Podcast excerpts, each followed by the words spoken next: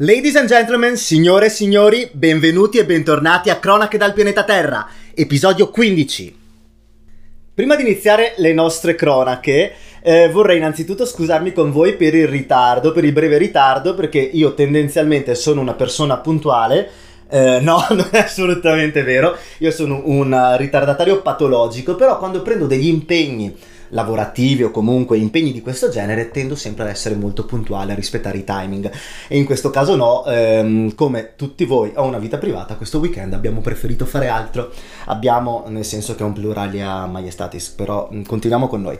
Allora prima di iniziare al di là delle cavolate prima di iniziare con le nostre narrazioni fatemi fare due piccoli appunti. Uno mh, mm, sportivo politico e l'altro politico mediatico. Inizierei dal, dal calcio è stata una delle notizie principali della settimana scorsa. E, um, a molti di voi probabilmente non interessa perché pensano che questo sia per l'appunto un podcast di politica e di politica internazionale e pensano bene, però mm, in questa situazione calcistica è entrata anche la politica. Breve briefing per chi si fosse perso qualcosa e fosse, ehm, fosse emigrato in qualche altro pianeta o semplicemente eh, o alle persone che semplicemente non hanno il minimo interesse sul calcio. È successo che 12 squadre tra le più famose al mondo o tra le più ricche al mondo hanno deciso in maniera unilaterale di mh, mm, fondare una lega a sé ehm, che si sarebbe sviluppata eh, forse, anche questo era un po' indefinito, dal prossimo anno e che mh, mm, si sarebbe sviluppata parallelamente ai campionati nazionali, sostituendo bene o male eh, la Champions League, eh, la Champions League organizzata dagli organi federali della, del mondo eh, calcistico. Uh, è successo il caos, come ben sapete, avete visto i giornali, tifosi uh, scatenati, pronti a boicottare le loro squadre, um, giornalisti che urlavano oh mio Dio, state distruggendo il sogno dei bambini e la politica che um, su scala europea, tranne Angela Merkel che um, non essendoci squadre tedesche se n'è stata zitta, comunque la politica ehm, è scoppiata urlando al disastro, alla mancanza di valori, a um, beceri qua in qualche modo, imprenditori che pensano solo al loro portafoglio. Ecco, e questa è la roba più ridicola secondo me, la situazione più ridicola, perché stiamo parlando in realtà di due litiganti che sono due facce della stessa medaglia. Um, da un lato sì abbiamo 12 squadre ehm, che sono essenzialmente controllate da fondi eh, particolari, eh, famiglie del, um, del, del, mercato delle macchine che, so, che, hanno il controllo su una multinazionale gigantesca, eh, petrolieri, insomma abbiamo un po' di tutto. Sono famiglie ricchissime che hanno semplicemente, dal mio punto di vista, ehm, deciso di eh, guadagnarci di più. Dall'altro lato abbiamo eh, degli organi federali e un sistema sportivo ehm, che ha creato le basi per far sì che queste persone iniziassero a investire sul calcio. Hanno creato quelle basi di economicizzazione di mercato presenti nel calcio. E quindi quando sento parlare di capitalismo etico perché roviniamo i sogni dei bambini, ecco vi girano un po' i, um, i coglioni. E è stato ridicolo, io ero con, totalmente contrario, quando ho sentito della notizia della Super League ero fortemente contrario, eh, però mi sono anche detto eh, non facciamo i, i, liberali a necessità, i liberali a diciamo a scoppio ritardato quando eh, desideriamo, perché abbiamo sentito persino Boris Johnson eh, dirsi pronto a fare una legge per far sì che eh, queste squadre eh, inglesi che, parte- che avrebbero partecipato eh, alla Super League eh, si sarebbero trovati insomma in qualche modo i bastoni fra le ruote eh, per questioni di visti emessi dal governo, cioè un caos, anche Macron stesso si è detto contrario, Draghi ha fatto una dichiarazione in qualche modo forzata ma si è detto contrario, insomma abbiamo visto la politica che eh, ha cercato fin da subito opporsi a questa cosa semplicemente per rincorrere l'evento mediatico. Ehm, però, eh, come detto, è facile fare i liberali e i capitalisti solo a necessità. Da parte mia Beh, avete iniziato un attimo a conoscermi nelle puntate precedenti a questa. Ehm, sicuramente non solo proprio l'esteta del capitalismo. Ehm, sono libertario, capisco le necessità della libera impresa e quant'altro. Non discutiamo di queste cose perché non sono un bolscevico. Sono di sinistra, ho i miei valori Uh, però mi sembra ridicolo pretendere il capitalismo etico uh, perché il capitalismo non può essere etico uh, proprio per la sua struttura intrinseca. Perché in questa situazione abbiamo avuto qualcuno che voleva eh, andare avanti per um, comunque mantenere le sue rendite di posizioni e dall'altro um, vi era qualcuno che voleva avere il monopolio totale dello spettacolo. Mi sembrano due figure veramente due facce della stessa medaglia.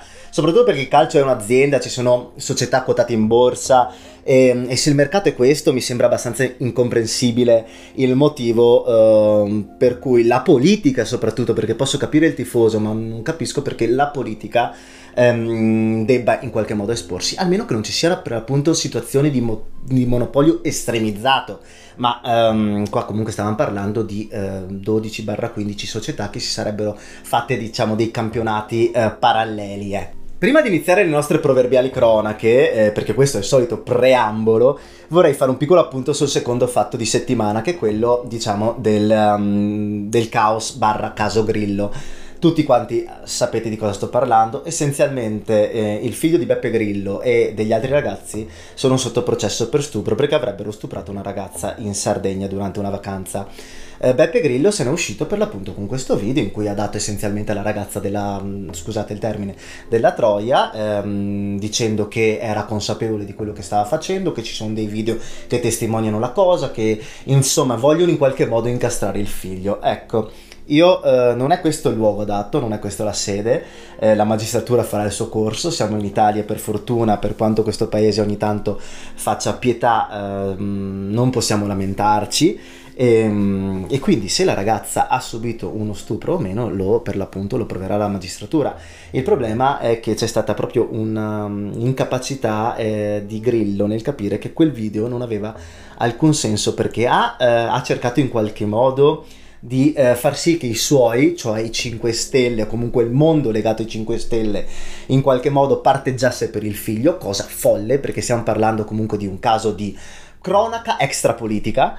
E, mm, e soprattutto è ridicolo il punto eh, riguardante il fatto che Grillo ha vissuto gli ultimi diciamo 40 anni eh, anzi i suoi 40 anni di carriera da comico e poi da politico e da blogger eh, come un giustizialista, un manettaro che urlava alle condanne prima ancora dei processi e parte della carriera diciamo dei 5 Stelle non di Grillo si è anche sviluppata dietro queste tematiche qui e, ehm, però quando cazzo ti capita a casa ti capita a casa cosa fai? Fai quello che hanno sempre fatto gli altri. Mio figlio è innocente. Ecco, io non so se il figlio di Grillo uh, sia innocente o meno.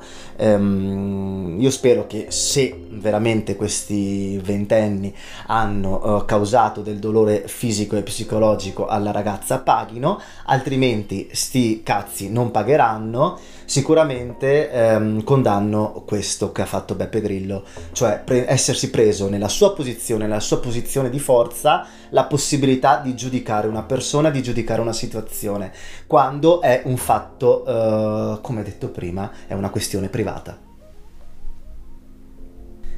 Ma passiamo alla puntata vera e propria. Allora, questa settimana Mm, da, partiamo dall'Italia, come, come, quasi sempre partiamo dall'Italia.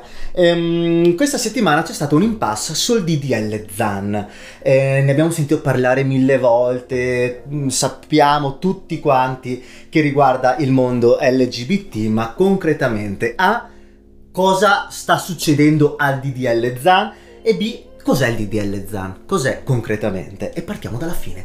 Il DDL ZAN in realtà è un accrocchio, un'unione, brutto utilizzare la parola accrocchio perché io sono d'accordo con il DDL ZAN, comunque è l'unione di vari piccoli decreti legge eh, che sono stati formalizzati grazie per l'appunto ad Alessandro Zan che è un deputato eh, del Partito Democratico.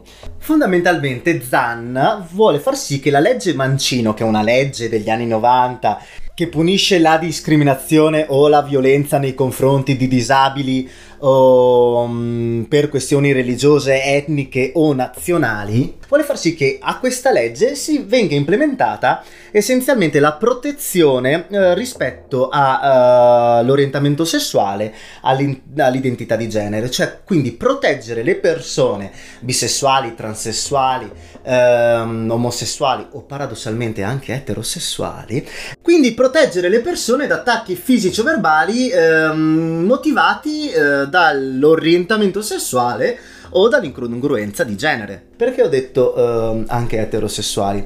Perché paradossalmente eh, se due eh, persone, uomo-donna, donna-uomo, eh, venissero picchiate o mm, insultate per la loro eterosessualità, questa legge proteggerebbe anche loro. Sì, chiaro, non è pensata per gli eterosessuali perché, eh, diciamo, da appartenente alla categoria non penso mai di essere stato discriminato per, diciamo, il mio orientamento sessuale. E, ehm, e quindi fondamentalmente cerca di espandere questa legge già presente andando a uh, concentrarsi sulla protezione eh, di quelle, diciamo, eh, persone che sono ancora tutt'oggi attaccate per eh, questioni che non riguardano nemmeno le scelte, ma riguardano proprio l'identità stessa di una persona.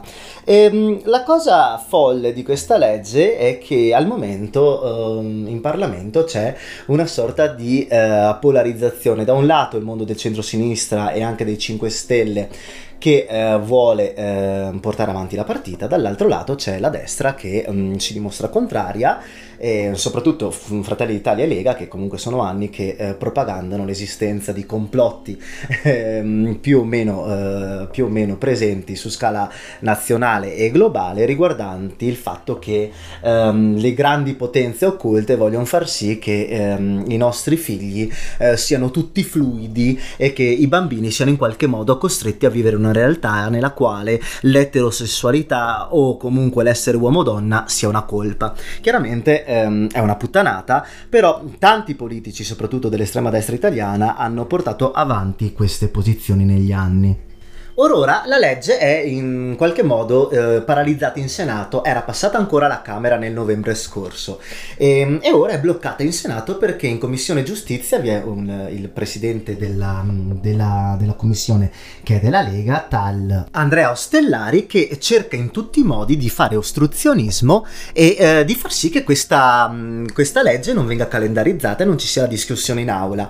Eh, l'ostruzionismo, che adesso è, si chiama filibustering all'americana, americana, ehm, però sta di fatto che la legge è bloccata. Eh, 5 Stelle e PD e quella roba ehm, atomica eh, di eh, sinistra italiana barra liberi uguali vogliono che questa cazzo di legge necessaria dal mio punto di vista sia eh, portata a termine, sia votata dal Parlamento e, e la destra non vuole farlo. E mh, qual è il problema? Il problema è che eh, si sono svegliati come al solito quelli di Italia Viva. E, quelli di Italia Viva che dicono che ci sono delle modifiche da fare, nel senso che eh, per esempio la uh, fluidità di genere è un tema alquanto complesso e forse bisogna fare delle piccole modifiche alla legge, anche se quelli di Italia Viva si dicono chiaramente favorevoli alla legge Zana, sta di fatto, mh, mm, queste sono le parole di, di, di, Faraone, che è il capogruppo al Senato di Italia Viva, sta di fatto che tutti quanti sono consapevoli che ora la legge ora è arenata al Senato, come detto, e se dovesse tornare indietro dovrebbe tornare direttamente alla Camera.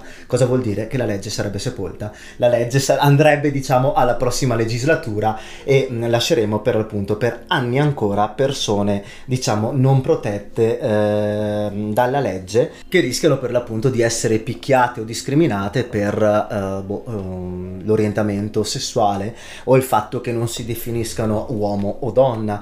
Ehm, ed è sempre quello il pensiero che ho quando mi devo confrontare con gente di destra e mi chiedo, ed è l'unica domanda che bisogna fare alle persone, mh, mm, non sto parlando di tutta la destra, ma persone che per l'appunto hanno delle difficoltà a capire e accettare gli altri. La domanda che mi faccio io, o che faccio io è, ma a te cosa cambia? Ma concretamente è l'unica domanda da fare, ma a te cosa cambia se una persona è più protetta da una legge? A te concretamente cosa cambia?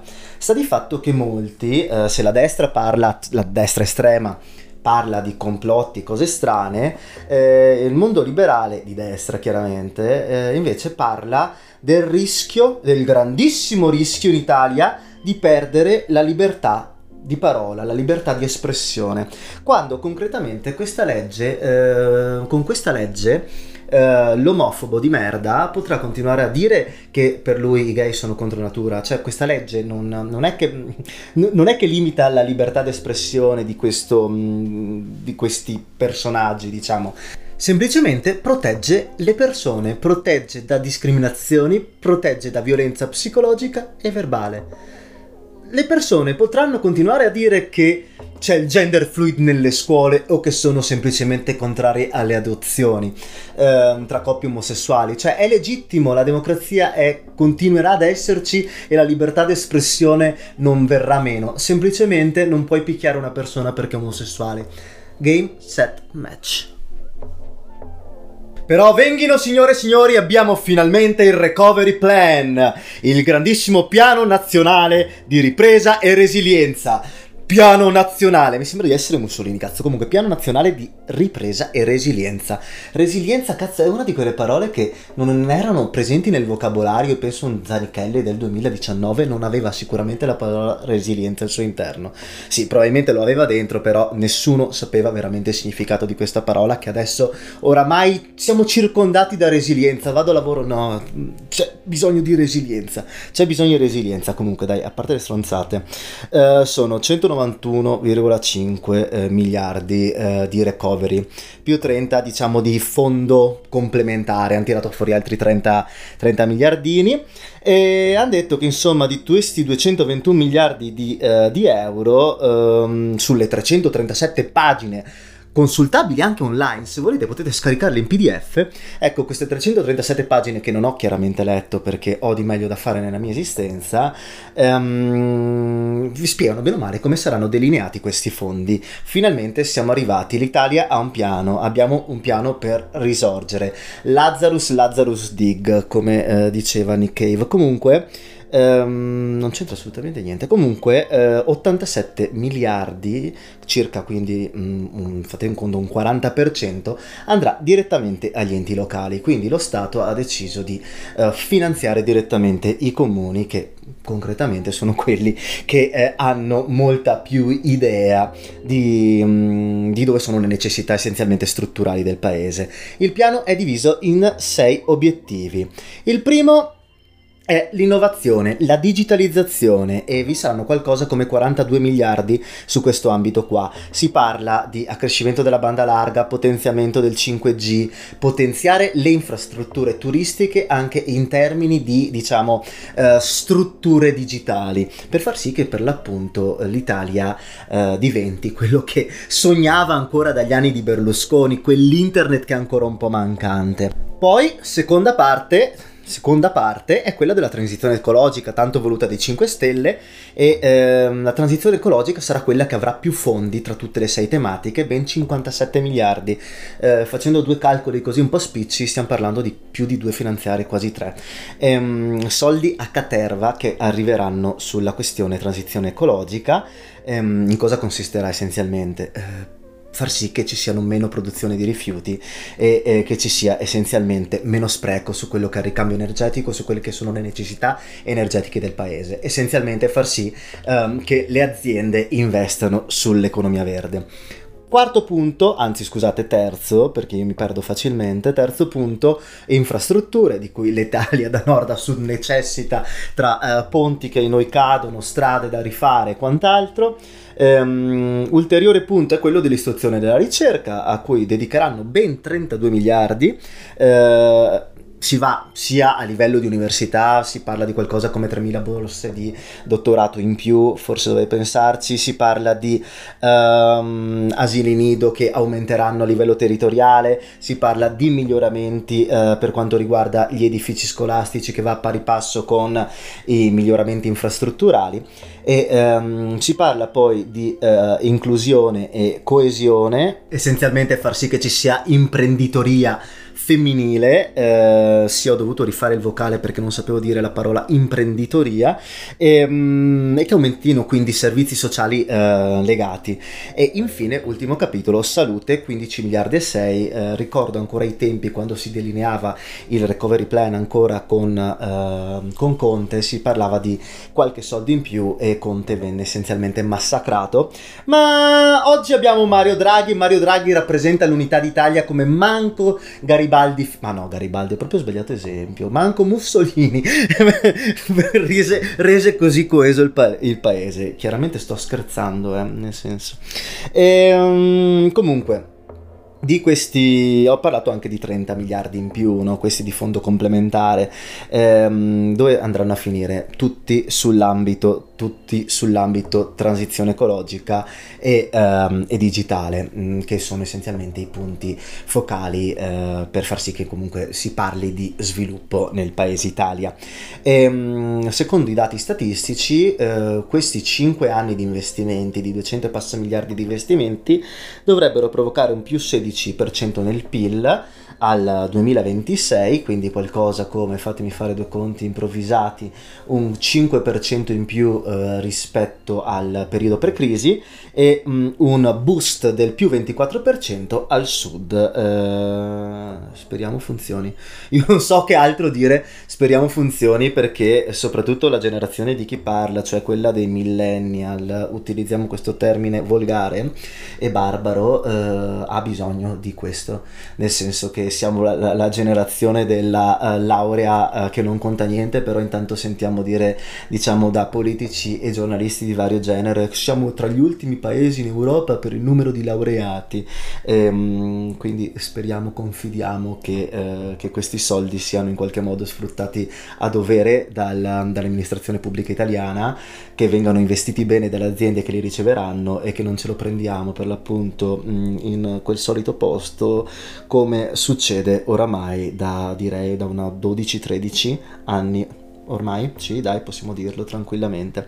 Comunque, parlando sempre di Mario Draghi, che come detto è l'uomo più uh, voluto e amato d'Italia, dopo Benito Mussolini e uh, Gigi Riva e uh, Totò Schillaci, ah Paolo Rossi era quell'altro, ecco, um, DL aperture, decreto legge aperture. Allora, um, caos totale e io per la prima volta in vita mia mi sono trovato d'accordo con Matteo Salvini, nel senso che, vabbè, il Corsera ha fatto il solito lancio, fino al 31 luglio coprifuoco alle 22, 2 alla fine la cosa si è eh, rivelata una, una cazzata. Eh, io mh, mm, ho letto la notizia del Corsera, eh, del Corriere della Sera e, e, mi sono incazzato come una iena. Adesso hanno ritrattato tutti quanti, ehm, però sta di fatto che il Partito Democratico, i 5 Stelle e la sinistra, insomma, ehm, sono d'accordo nel mantenimento di questo coprifuoco.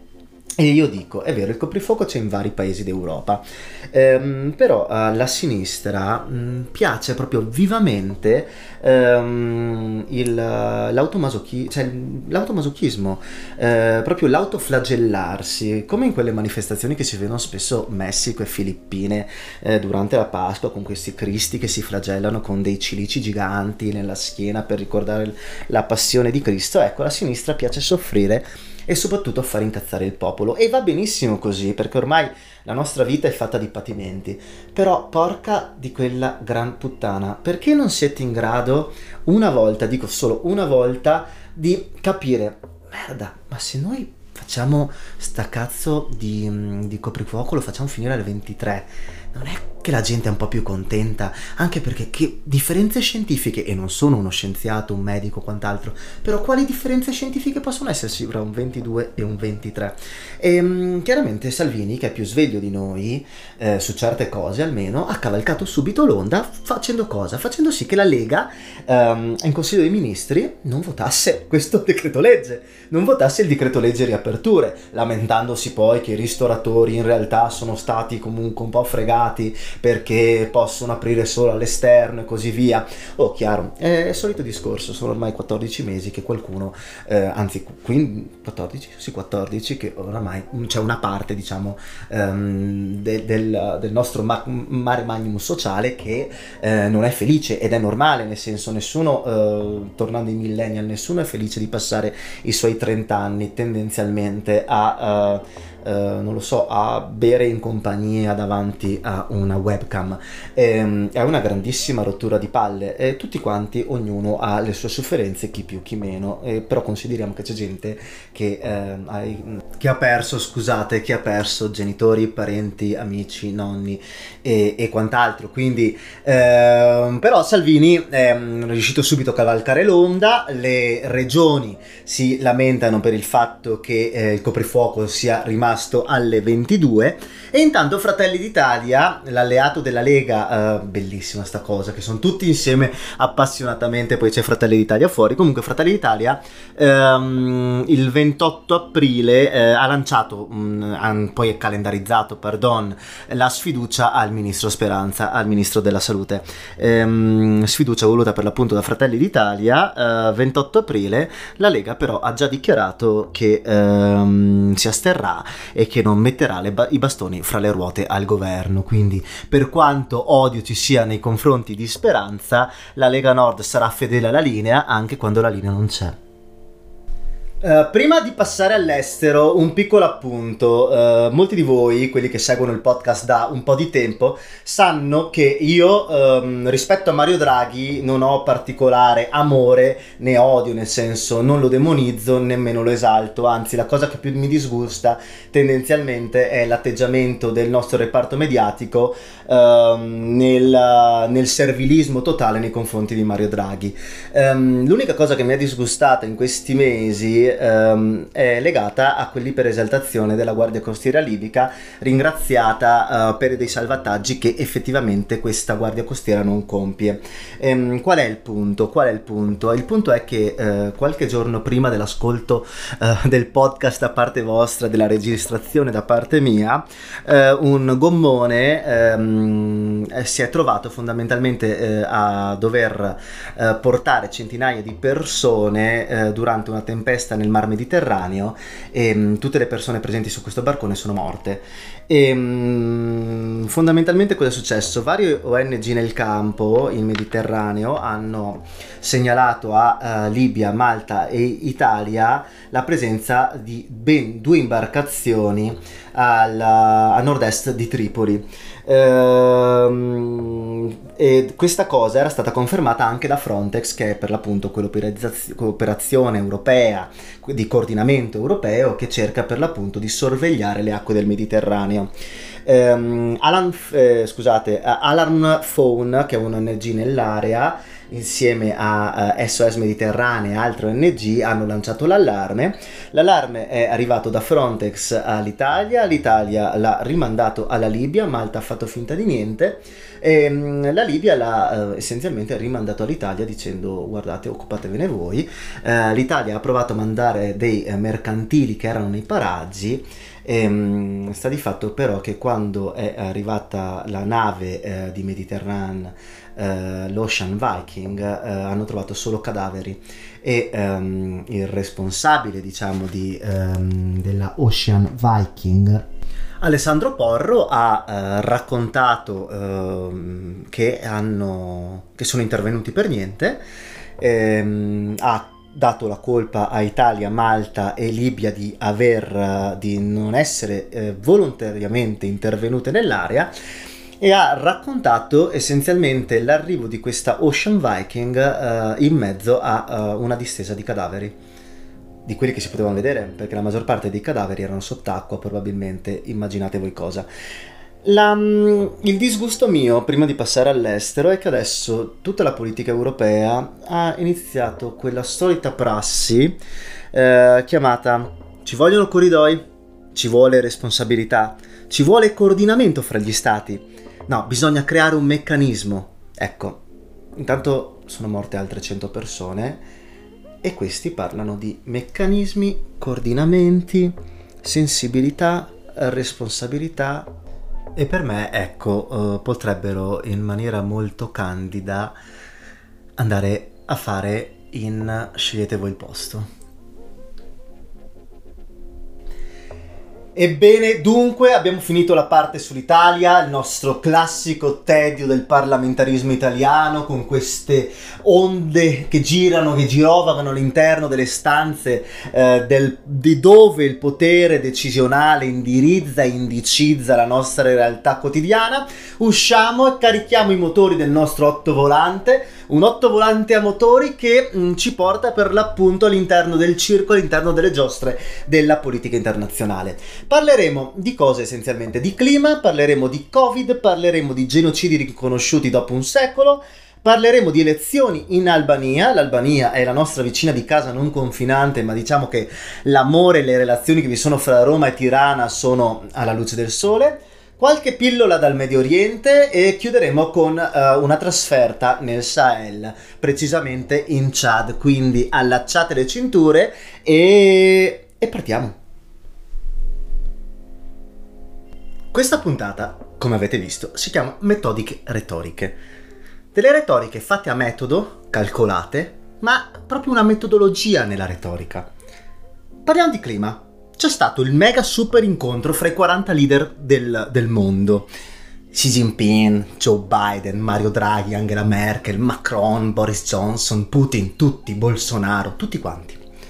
Tutti quanti, in video call chiaramente, non si sono trovati dal vivo, tutti quanti con un unico obiettivo, quello di fare della retorica sul clima. sì, sì, avete capito bene. Eh, almeno questo è il mio punto di vista. Non c'è volontà, una vera volontà univoca, concreta, di voler navigare insieme verso una prospettiva, navigare parallelamente per salvare l'umanità. Dal mio punto di vista questa cosa non c'è o c'è in parte. Forse, forse, forse, limitatamente c'è un po' di speranza da, mm, dal nuovo governo americano, eh, perché Joe Biden ha messo come parte del programma, parentesi retorica, quella di dimezzare le emissioni di carbonio negli Stati Uniti entro il 2030, cioè far sì che il 2050, che era il, um, diciamo, il futuro uh, distopico cyberpunk pieno di inquinamento, si sta uh, avvicinando e hanno spostato la data al 2030. Bene per Biden. E, Ehm, e, da un lato bene anche che ci sia Joe Biden a ragionare con la Cina, perché per quanto Joe Biden e Xi Jinping eh, essenzialmente si detestino, anche se Joe Biden è in carica da neanche cosa tre mesi, ecco, um, su un punto, almeno a livello retorico, sono d'accordo che è quello della lotta al cambiamento climatico. Basti pensare a John Kerry a Shanghai, quello che dissi nella settimana scorsa, che si è incontrato con Xi Jinping, e um, un incontro diciamo a porte chiuse nella quale dovrebbero aver discusso per l'appunto di questioni eh, climatiche anche perché eh, se vogliono sostenere questo mondo um, di capitalismo sfrenato è in qualche modo necessario, necessario lavorare al uh, limitare il cambiamento climatico. Perché eh, se noi abbiamo vissuto diciamo una pandemia eh, di cui non si sa ancora nulla a livello di come si è originata, ehm, però il cambiamento climatico potrà aumentare le pandemie, potrà aumentare la desertificazione, eh, potrà eh, aumentare chiaramente i cataclismi, i disastri naturali e quindi limitare anche la forza d'esercizio del capitalismo stesso. Quindi forse in parte è necessario che questa retorica si trasformi in qualcosa di leggermente più concreto, però bisogna anche ragionare che i tre diciamo attori principali su quello che è l'emissione ehm, di gas inquinanti, di inquinamento in generale a, su scala globale, i tre principali sono chiaramente la Cina, gli Stati Uniti e ehm, i 27 paesi dell'Unione Europea. E mm, da un lato abbiamo l'Europa eh, che per quanto siamo dei coglioni retorici, come avete visto prima, in qualche modo abbiamo degli impegni vincolanti tra stati nel, nel limitare diciamo, le emissioni ehm, di carbonio o comunque di emissioni eh, altamente nocive per la salute dell'umanità. Dall'altro lato eh, gli Stati Uniti eh, devono ragionare devono passare le forche caudine del congresso, perché mm, se da un lato hai democratici e adesso vabbè c'è la fortuna in qualche modo di avere la maggioranza, però se a un certo punto ci fosse la maggioranza nei midterm dei repubblicani non ti permettono di fare assolutamente una sega, ecco, già gli Stati Uniti sono fuori per, per la discussione per almeno un paio d'anni. E lo stesso avviene in Cina, non che in Cina non hanno bisogno diciamo di elezioni midterm per decidere, mm, passatemi il termine, la linea editoriale, ecco, ehm, che non era un incrocio fra dittatoriale e editoriale che semplicemente mi è uscita male. Comunque, ehm, la Cina, la Cina la Cina, ragazzi, vuole flessibilità. Cioè, da un lato si impegna, investe. La Cina è quella che investe più di tutti al mondo su quello che è la rinnovabile, eh? però allo stesso tempo vuole flessibilità perché la Cina, con la storia che si sente ancora, si percepisce, o meglio, vuole dipingersi come paese terzo mondo, eh, anche se non lo è chiaramente, però ha sta cosa che la Cina è ancora un paese terzo mondo, ecco, vuole la flessibilità di poter inquinare ancora per un po', per, boh, ancora per un po', senza che nessuno gli rompa, gli rompa le scatole. E, ehm, attivando chiaramente parallelamente degli investimenti green. E quindi noi abbiamo essenzialmente tre attori, l'unico che in qualche modo fa qualcosa di certo, serio e diciamo ehm, in qualche maniera anche costante è l'Europa. E gli altri diciamo che eh, si sviluppano in maniera ondivaga. E in conclusione mi tocca dare ragione a Greta Thunberg che ha detto che ehm, questo incontro eh, sottolinea la pochezza diciamo di visione che hanno gli stati oggigiorno e non è cambiato assolutamente nulla. I, diciamo i tre attori principali continueranno a fare quello che hanno sempre fatto negli ultimi anni almeno e auguriamoci ehm, che almeno una nuova generazione di leader, no, no, non lo diciamo perché quella è la nuova generazione di leader, la diceva Angela Leopolda, no, non lascia stare. Io comunque parlerei un minimo di vaccini, situazione vaccinale. Allora, abbiamo Johnson Johnson che ha riaperto la produzione di vaccini, potrà arrivare in Europa tranquilla, beata e pacifica, perché dopo essersi accorto che effettivamente 6 casi su 7 milioni uh, di vaccinati erano un'inezia, si sono accorti che il vaccino può procedere. Però eh, al momento a livello euro- europeo uh, Ursula von der Leyen si è accordata uh, con Pfizer, come detto settimana scorsa, e um, grazie a questa ondata di vaccini Pfizer, Pfizer, l'Italia, secondo eh, i calcoli, dovrebbe riuscire ad aumentare la propria capacità vaccinale di qualcosa come il 20-25% in più al giorno. Ehm, chi parlava di Gesù prima, io ehm, parlando di Lazzaro, io invece adesso andrei per San Tommaso, visto che questo podcast è fortemente eh, biblico, anzi fortemente evangelico. Comunque sta di fatto che al di là di questa, um, non è blasfemia dai però insomma è um, citazionismo, ehm, in Europa i 27 paesi in accordo con la Commissione hanno deciso di eh, fare un'azione legale contro, contro AstraZeneca perché? Beh, essenzialmente perché AstraZeneca non ha promesso, non ha mantenuto, scusate, le promesse eh, di rifornimento vaccinale.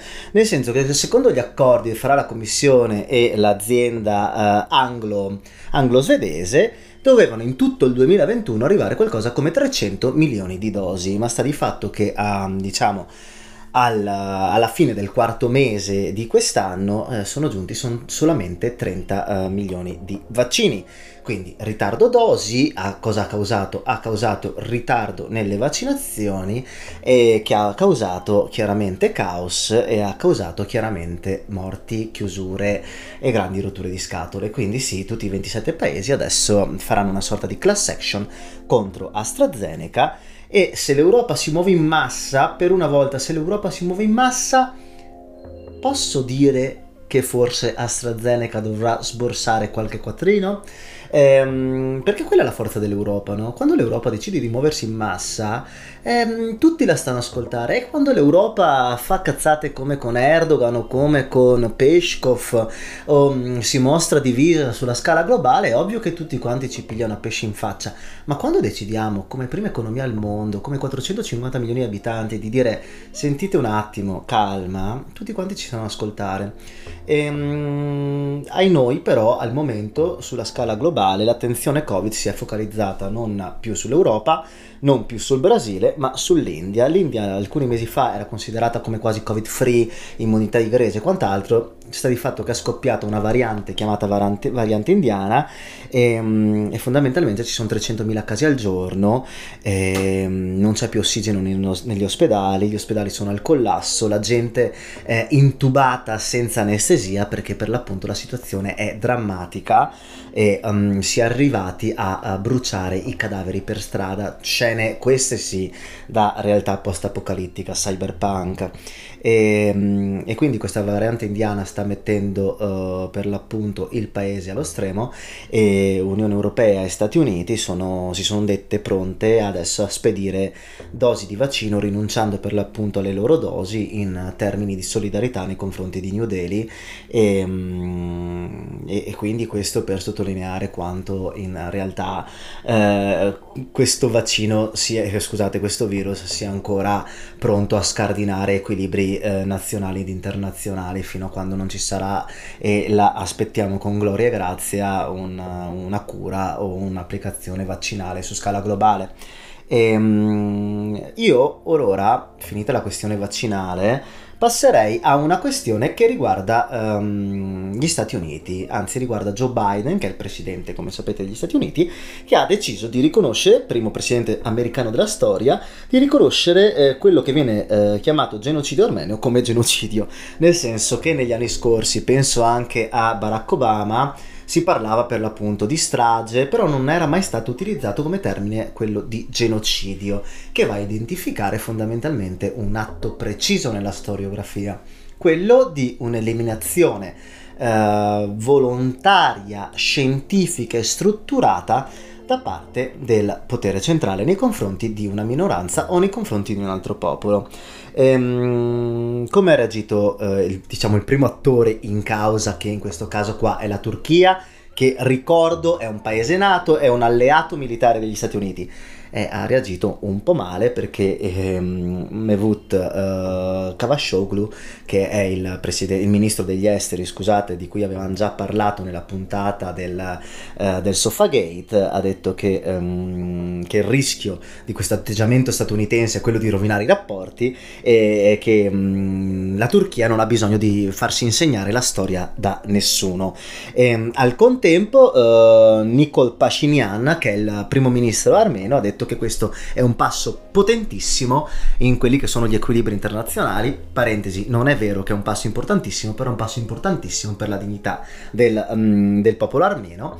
Intanto uh, ci sono state manifestazioni, il 24 aprile era per l'appunto l'anniversario, il 106esimo ehm, anniversario dal, dalla data che um, riconosce, diciamo, che dalla data simbolo del, uh, del genocidio armeno. Ci sono state per l'appunto varie manifestazioni ricordo degli armeni morti durante, ehm, durante il genocidio e eh, durante queste manifestazioni si sono per l'appunto anche, eh, ci sono state delle manifestazioni pro Stati Uniti. Ma ehm, cerchiamo di fare un piccolo raffronto eh, anche abbastanza veloce senza tediarvi troppo. In primis cerchiamo di rispondere a qualche domanda, quindi eh, chi, quando, come, dove, perché. Fondamentalmente eh, durante eh, la prima guerra mondiale l'impero ottomano mh, mm, era in uh, totale disfacimento, la secolare storia dell'impero ottomano stava venendo meno e um, forti istanze nazionaliste stavano cercando di far sì che almeno la Turchia si mantenesse. Um, il gran problema è che nell'Anatolia, sia nella, nella, part, della parte dell'Asia minore, quindi nell'Anatolia, sia nella parte diciamo um, della penisola ellenica, um, vi erano uh, sì turchi, ma vi erano anche greci, vi erano assiri, vi erano curdi, vi erano armeni per l'appunto e quindi non c'era una, un'unità diciamo nazionale all'interno dei confini della Turchia odierna uh, di popolo turco. C'era un po' di tutto, chiaramente i turchi erano maggioranza, però vi erano anche altre etnie. E um, i turchi a quel tempo um, se la presero fortemente con gli armeni. Um, ci furono deportazioni, ma perché con gli armeni? Perché, ah, vabbè, eh, gli armeni comunque avevano anch'essi un'idea di grande Armenia, di uno stato nazionale che comprendeva, diciamo, un, la parte nord est uh, della Turchia odierna, l'Armenia, parte della Georgia e um, poi erano visti come un pericolo perché gli armeni erano molto vicini a, a, Mosca e giustamente essendo la prima guerra mondiale anche una guerra fra impero russo e impero ottomano, gli armeni potevano essere visti come per l'appunto una quinta colonna all'interno dello Stato, dello stato ottomano. E quindi iniziarono, iniziarono queste deportazioni che eh, provocarono la morte di un milione e mezzo di persone eh, persone trucidate, persone morte per malnutrizione, persone morte dopo ehm, chilometri e chilometri di marce della morte eh, che poi eh, furono semplicemente un preambolo di qualcosa che avvenne anche nel 1945. E, ehm, la Turchia però nega, uh, nega l'esistenza di, di, di, di, questo genocidio, parla e ammette il fatto che ci sono state delle deportazioni, ehm, nega uh, l'ipotesi diciamo strutturale, quella di genocidio voluto e anzi se si parla di genocidio voluto in Turchia eh, si finisce in carcere. Si finisce in carcere, sta di fatto che a livello globale, eh, fate conto, più o meno un settimo della comunità internazionale riconosce il genocidio armeno, tra cui vi è il nostro paese, vi è l'Italia che lo riconosce eh, dal 2019. Eh, uno dei paesi che è più fortemente legato al riconoscimento del genocidio armeno è, per, è, la Francia, che ha una fortissima comunità armena, una potente comunità armena ehm, nella, nel, nella sua società. Ora, eh, perché gli Stati Uniti hanno fatto questa cosa? Beh, in primis è perché Joe Biden vuole in qualche modo eh, far capire alla Turchia che eh, le sue ambizioni, ambizioni turche intendo, in Medio Oriente e nel Mediterraneo devono essere un po', un po placate, anche perché la Turchia l'anno scorso eh, esplicitò anche le sue ambizioni nel Caucaso. Avete presente quella cosa del panturchismo che vi ho detto varie volte? Ecco.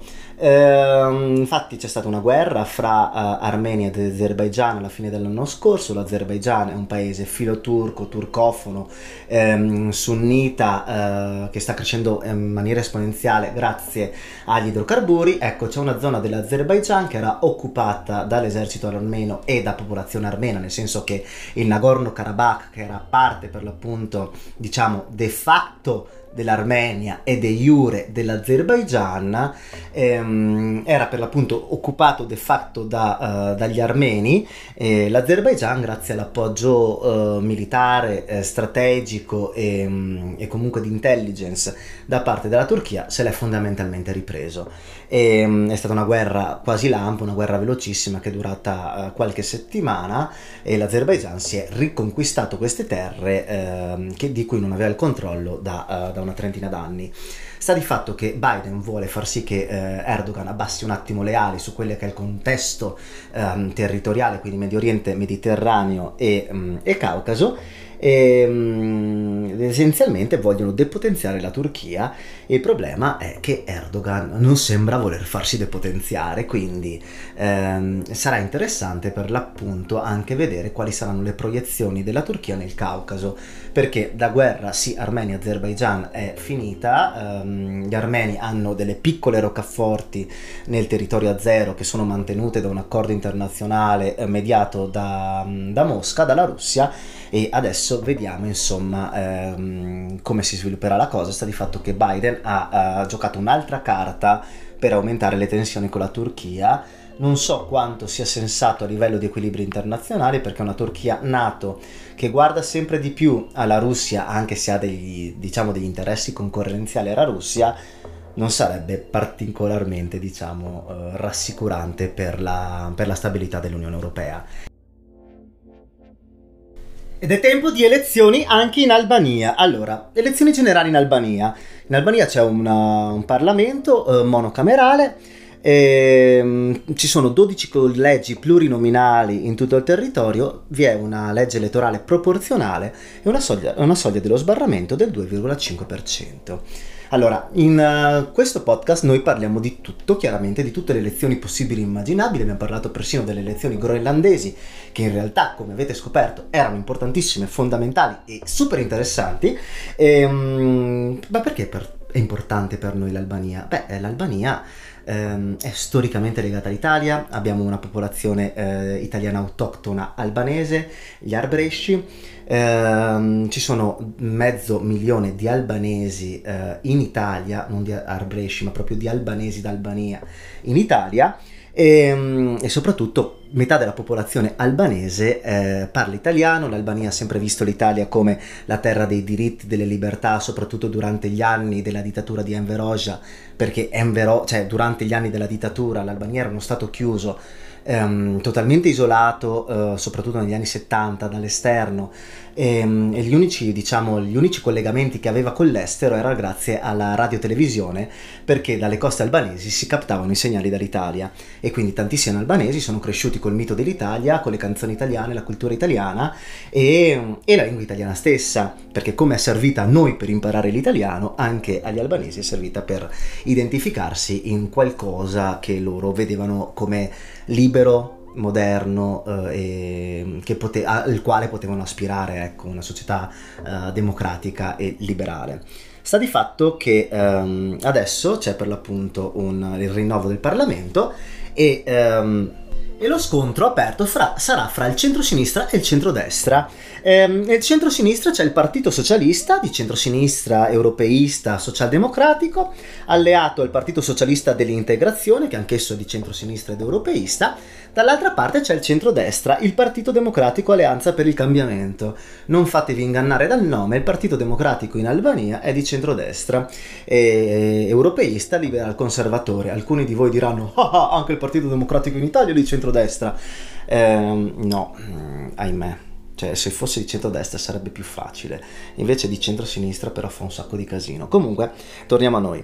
Eh, quindi centrosinistra contro centrodestra. Centrosinistra chi è il leader? Eddie Rama. Eddie Rama, presidente da 8 anni, è una figura strana, è un ex giocatore di basket, è per l'appunto stato fondamina- fondamentale nella rinascita del paese durante gli anni 90 perché cosa successe ai tempi?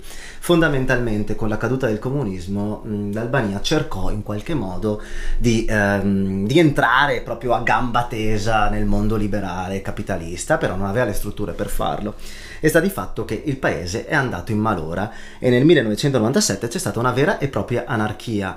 Um, perché cosa successe? Fondamentalmente uh, la maggior parte del sistema, uh, del sistema imprenditoriale fallì a causa mh, di, dello schema Ponzi, che fondamentalmente, eh, so che vi sembra folle, però è successo, fondamentalmente mh, le persone pagavano delle fee a certe aziende, delle entrate a certe aziende che promettevano un ritorno economico solamente che questo ritorno economico non c'era, le persone eh, e le aziende fallivano. Era una sorta di catena di San Antonio, una catena di, di San Antonio autoalimentata dove eh, ci guadagnavano in pochissimi e quelli che avevano gli investimenti si ritrovavano senza niente, fallivano e, mm, e fu proprio in quel momento che essenzialmente durato un anno l'Albania era disastrata, una vera e propria anarchia, senza una società strutturata, senza la politica e um, Eddie Rama fu tra coloro che per l'appunto riuscì a ricostituire lo Stato albanese e um, nel, nel 2000 divenne sindaco di Tirana e in questi vent'anni, prima a Tirana e poi come primo ministro, cercò essenzialmente di modernizzare il paese e, e diede una prospettiva diversa all'Albania stessa, modernizzazione, investimenti, lotta alla criminalità, soprattutto lotta alla produzione di, di droga perché l'Albania è noto essere uno dei, diciamo, dei più importanti produttori a livello globale di marijuana Parentesi, eh, sarebbe molto più interessante che l'Albania potesse produrre ehm, questa mari- marijuana a livello illegale per il mercato europeo, così saremo tutti più felici, e lo dico da non fumatore di marijuana. E, ehm, in tutto ciò, Eddie Rama ehm, è però un personaggio controverso, perché oltre ad aver apportato per l'appunto delle modifiche strutturali al, all'economia e alla società albanese, ehm, è, visto innanzitutto a livello di politica estera come una persona un po', diciamo, eh, particolare, ondivaga, perché mm, è un po' amico di tutti, amico dell'Italia, amico delle, dell'Unione Europea, però non è che mm, disdegni la Turchia non, o anche la Serbia, anzi perché storicamente i serbi albanesi diciamo che eh, non si vogliono particolarmente bene, c'è una storia molto lunga a riguardo, ehm, però eh, ha segnato il suo primo ministero, ha segnato anche un riavvicinamento con la Serbia, c'è stata anche la visita di Aleksandar Vucic, il um, presidente odierno ed ex primo ministro serbo, che eh, fece un viaggio diplomatico in, uh, a Tirana e um, è un personaggio che cerca un po' il dialogo con tutti e chiaramente questa cosa viene vista come un personaggio, cioè non viene vista positivamente da tutti, anzi tanti parlano, soprattutto l'opposizione, soprattutto il centrodestra, parla di un, um, di un centro-sinistra figlio della corruzione comunista, perché essenzialmente erede del, del, del Partito Comunista Albania, di un Eddie Rama che si comporta quasi in maniera dittatoriale, vista la sua personalità e il suo, diciamo, essere, scusate, avere le mani in pasta un po' ovunque.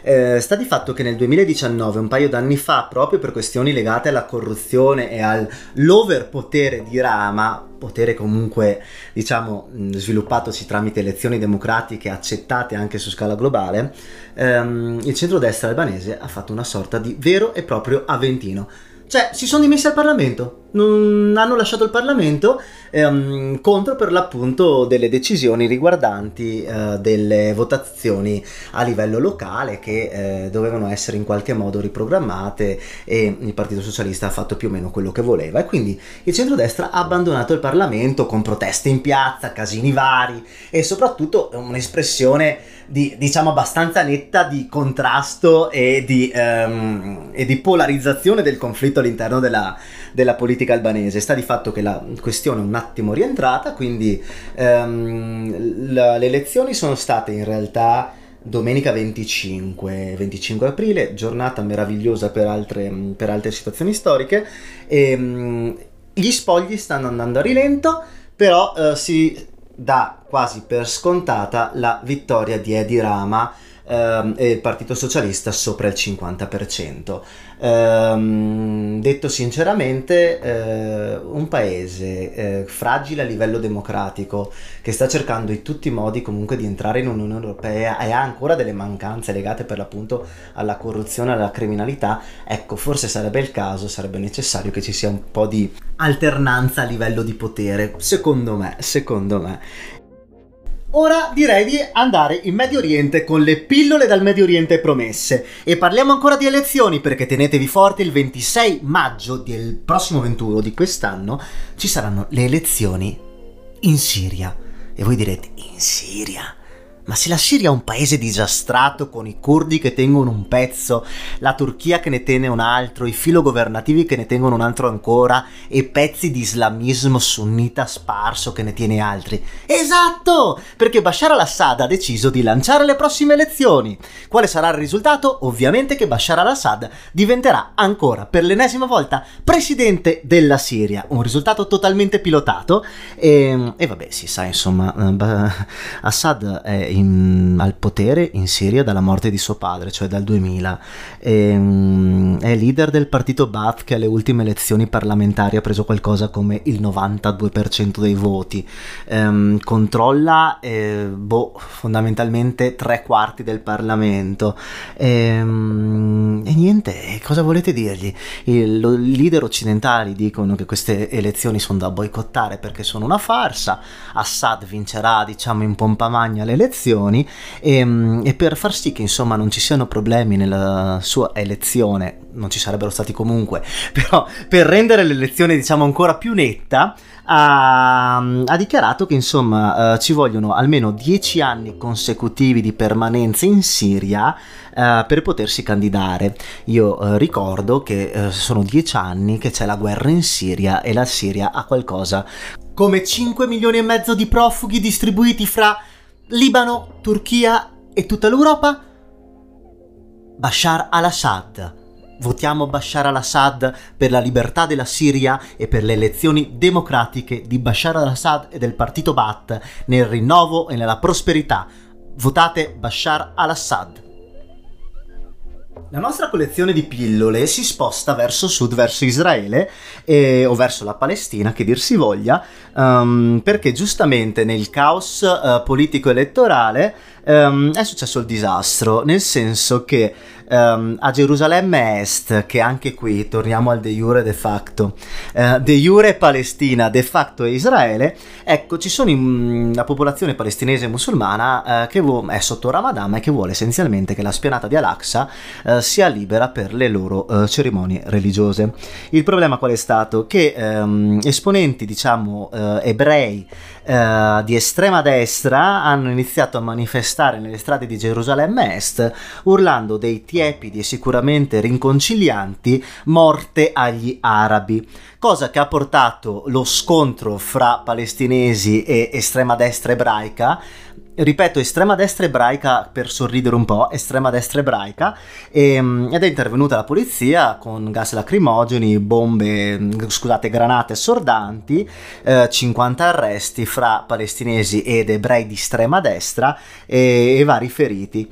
E, ehm, in tutto ciò ci sono state manifestazioni nella Palestina propriamente detta, eh, tra Gaza e Ramallah, e, um, e, niente, Hamas ha deciso di um, condannare i fatti lanciando dei missili in territorio israeliano, missili essenzialmente in territorio desertico, e Israele ha deciso di rispondere a questo simpatico attacco bombardando Gaza, eh, bombardando le postazioni di Hamas. Non si sa ancora se ci siano morti o feriti, sta di fatto mh, mm, che come al solito um, in questa povera, triste terra, eh, triste mh, mm, per colpa degli esseri umani, non perché lo è triste di suo, ecco, succede sempre un cazzo di casino. Per chiudere il capitolo Medio Oriente, vi ricordate del fatto che eh, Biden, appena entrato in carica, disse all'Arabia Saudita: Ragazzi miei, basta guerra in Yemen, io non vi appoggio più.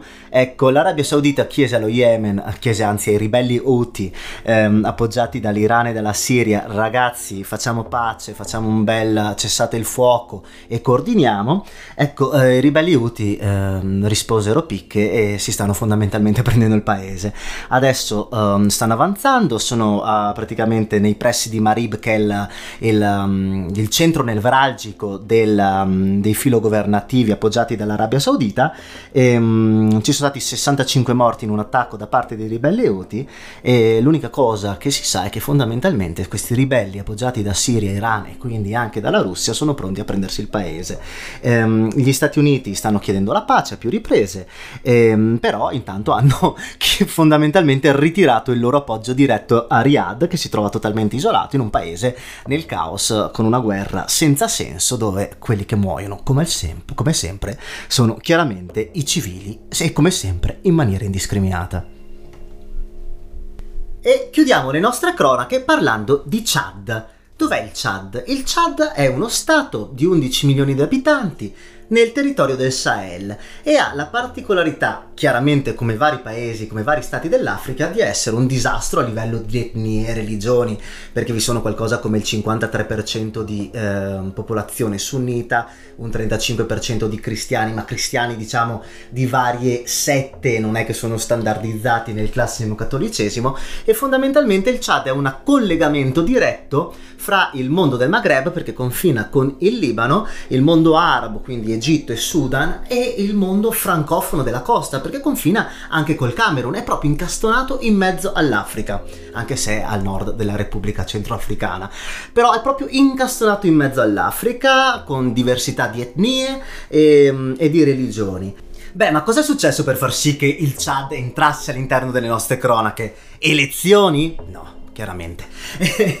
no, è successo che Idris Deby, che il, era ecco, avete capito, era il, eh, il presidente eh, del Chad, è stato ammazzato, ammazzato male, nel senso che, vabbè, Debris aveva 68 anni, stava facendo una visita delle truppe disposte nel nord della capitale N'Djamena e ha subito un attacco da parte del Fronte di Liberazione e di Concordia che in maniera proprio per ottenere la concordia fra le parti eh, l'ha ammazzato.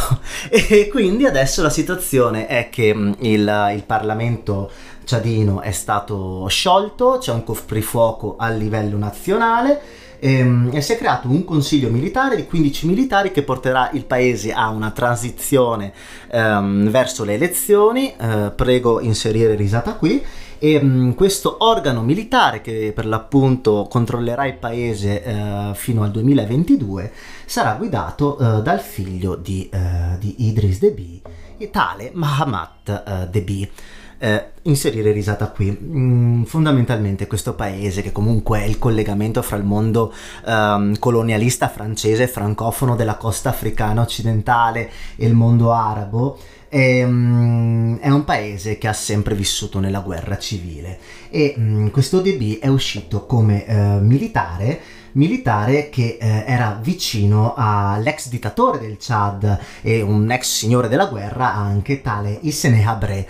Um, Deby eh, gli era vicino, era diciamo il suo secondo a livello militare, sta di fatto che negli anni 90 lo spodestò e lo mandò in esilio e um, divenne presidente, vinse la guerra civile, Deby vinse la guerra civile e poi vinse tutte queste elezioni fake nel 96, nel 2001, nel 2005, nel 2011, nel 2016, insomma vinse sempre le elezioni all'interno di un paese che come potete immaginare è povero, agricolo, con ampia deforestazione, desertico e che ha essenzialmente la maggior parte delle risorse vicino al famosissimo lago Chad, quindi nel sud del paese. E, um, il Chad però ha un, due cose che sono in qualche modo che si devono notare.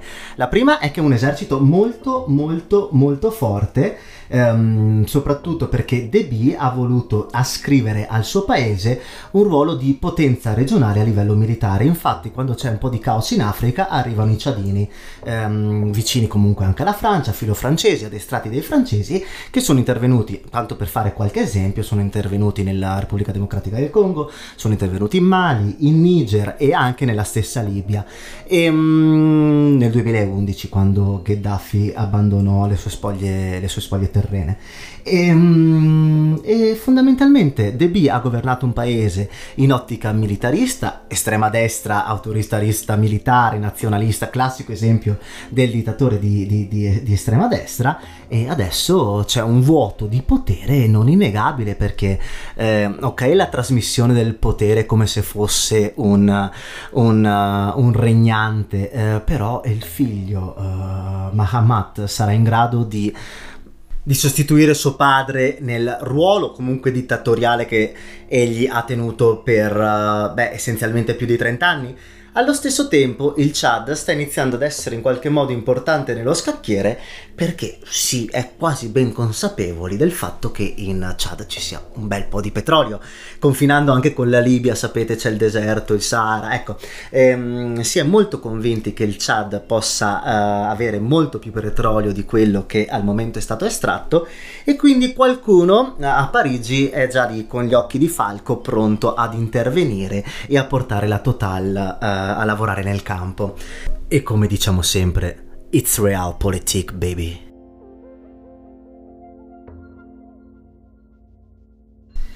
E siamo giunti al termine della quindicesima puntata delle cronache dal pianeta Terra. Sono contento perché sinceramente pensavo di metterci molto più tempo. Eh, scusate ancora per il ritardo, sono sicuro che questa puntata vi piacerà perché è stata una bella puntata carica, carica, carica e nuovamente carica sono successe tante cose interessanti, forse quella meno interessante è all'inizio. Come al solito uh, la musica, il brodo primordiale è di digibagigi che trovate sull'Instagram. E um, come al solito cronache dal pianeta Terra su Instagram, pillole dal pianeta Terra sul Facebook. E um, come al solito uh, scrivete insulti, consigli e quant'altro, quello che desiderate spammate a, vicini di casa e nonni vari e io vi dico solamente un'ultima cosa. Aide!